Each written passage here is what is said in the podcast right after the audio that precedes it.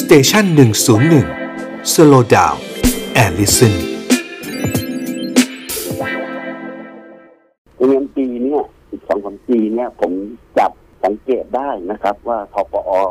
ที่เข้ามาจัดการเรื่องเรื่อง TCAS หกสี่หกห้าเนี่ย ผมคิดว่ามันมีการเปลี่ยนแปลงค่อนข้างเยอะอะแล้วก็มีการคอมเมนต์ออกมามากมายครับอย่างกรณีจำได้ไหมครับ เด็กคนหนึ่งที่โพสต์บอกว่าเออถ้าเกิดมีมีเรื่องของการ เสี่ยงหรือติดโคตรวจวิสดอบหรือเรื่องอะไรอืมต่างๆพวกเนี้ยก็ตอบว่าเอาวคุณก็ไป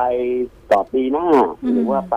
ไปอะไรล่ะ ไปเข้าเรื่องวิธีการอื่นอย่างเงี้ยอืมไปเลือกวิชาอื่นที่ไม่ต้องใช้ใช้คะแนน TCAS เออโอ้คือผมต้องบอกเลยนะครับ ว่าเด็กที่โพสต์เข้าไปถามเนี่ยอืมเขามีความรับผิดชอบ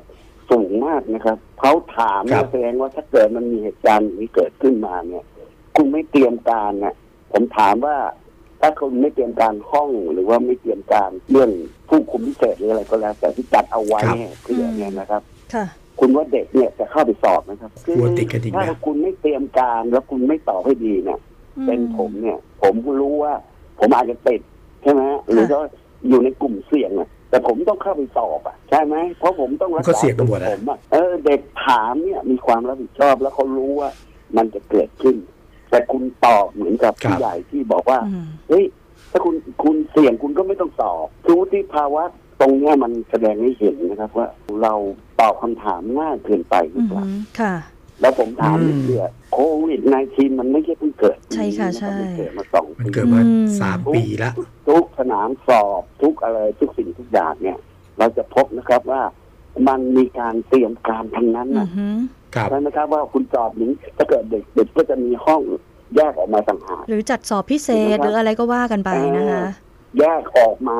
นะครับอืมแต่คุณผมถามนิดนึงคุณบอกคุณเป็นข้อสอบระดับชาติอือหือแล้วคุณเตรียมการนั้นเจ็ดแปดเดือนแต่คุณไม่เฉลียวใจเลยเหรอว่า เออ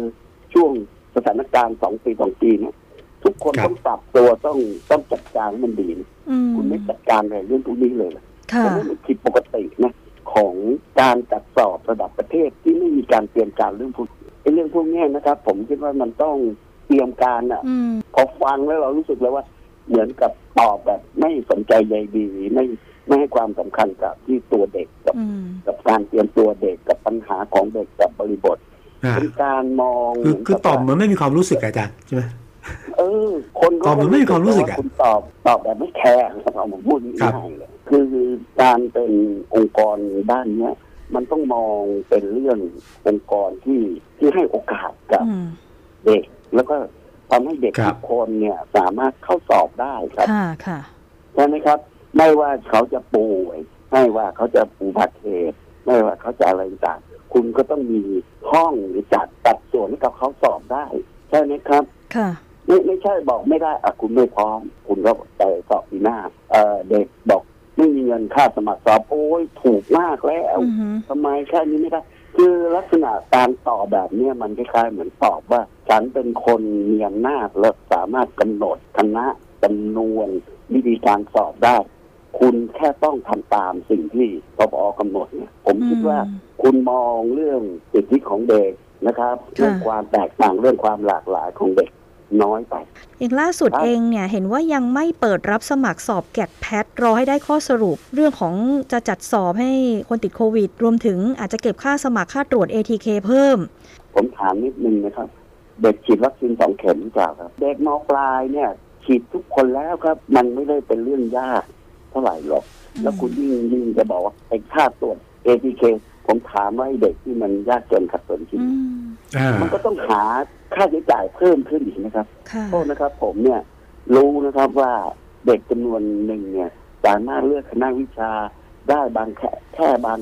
หนึ่งถึงสองคณะเท่านั้น เพราะไม่มีค่าสมัครนะครับหรือว่าสมัครสอบวิชาแต่ละวิชาก็ได้ไม่กี่วิชาเพราะค่าสมัครมันค่อนข้างจะแพงสำหรับเขาอะแล้วคุณบวกไอทีเคเข้าไปอีกเด็กที่ไหน จะไปหาเงินได้ครับ ในช่วงภาวะวิกฤตที่พ่อแม่ตกงาน คือตอนเนี้ยคุณต้องแสดงบทบาทว่าคุณเป็นองค์กรที่จัดสอบนะครับ แล้วเข้าใจปัญหาของสังคมเนี่ย คุณต้องเสียสละครับอือเป็นหือองค์กรที่มาช่วยเหลือเด็ก มาช่วยเหลือไม่ใช่มองว่าเฮ้ยเก็บเพิ่ม เห็นอาจารย์เคยพูดแนะนำทบทวนให้ยกเครื่องเลยเหรอยังไงคะขยายความหน่อย คือหนึ่งประการแรกเลยนะครับ สิ่งที่ผมเห็นเนี่ยคือเวลาที่คุณจะเป็นทีมที่เข้ามา ทำเรื่องทีแคสเนี่ยมันจะเป็นระดับผู้บริหารทั้งนั้นเนี่ยเพราะฉะนั้นการระดับที่ผู้บริหารเนี่ย มันจะห่างจากข้อเท็จจริงของสังคมกับตัวกลุ่มเด็ก กับตัวเยาวชนเนี่ยการมองปัญหานี่จะแตกต่างจากคนอื่นโดยเฉพาะพวกอาจารย์ด้วยกันค่ะมันมีแก๊สเยอะมันมีช่องว่างความเข้าใจ แล้วการสื่อเนี่ยมันจะเป็นสื่อในลักษณะแบบกึ่งๆ ใช้อำนาจบริหารอืมมันไม่มีความเข้าใจจริงๆของปัญหาที่แท้จริงอืมนะครับ อันเนี้ยเป็นคล้ายๆเหมือนเครื่องมือของผู้บริหารในการคัดเลือกเด็กเข้าไปสู่ในเรื่องของอุดมศึกษา ที่ครับปัจจุบันเนี่ยมองเป็นเรื่องธุรกิจมากอืมมันไม่ได้มองในแง่ของเรื่องโอกาสความเสมอภาคและทำให้สังคมเนี่ย มันมีช่องว่าง ลดน้อยลง คนขอมาขยายทำงานด้านเนี้ยมันต้องเข้าใจ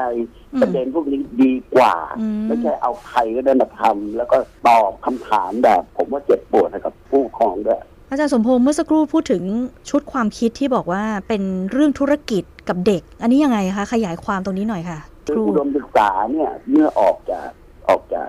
ระบบราชการถูกไหมครับค่ะ ออกนอกระบบเนี่ย มันจะเป็น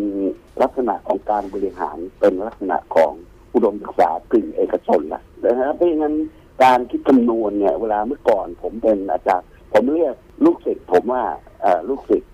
หรือว่าเป็นเป็นลูกศิษย์หรือเป็นอะไรต่างๆถูกไหมครับ ผมเป็นครูเป็นครับศิษย์อืมแต่เวลามองในที่ประชุมในขณะเนี้ยเขาไม่ได้มองว่าเป็นลูกศิษย์นะอืมเขามองว่าเป็นลูกค้าแล้วนะโอ้โห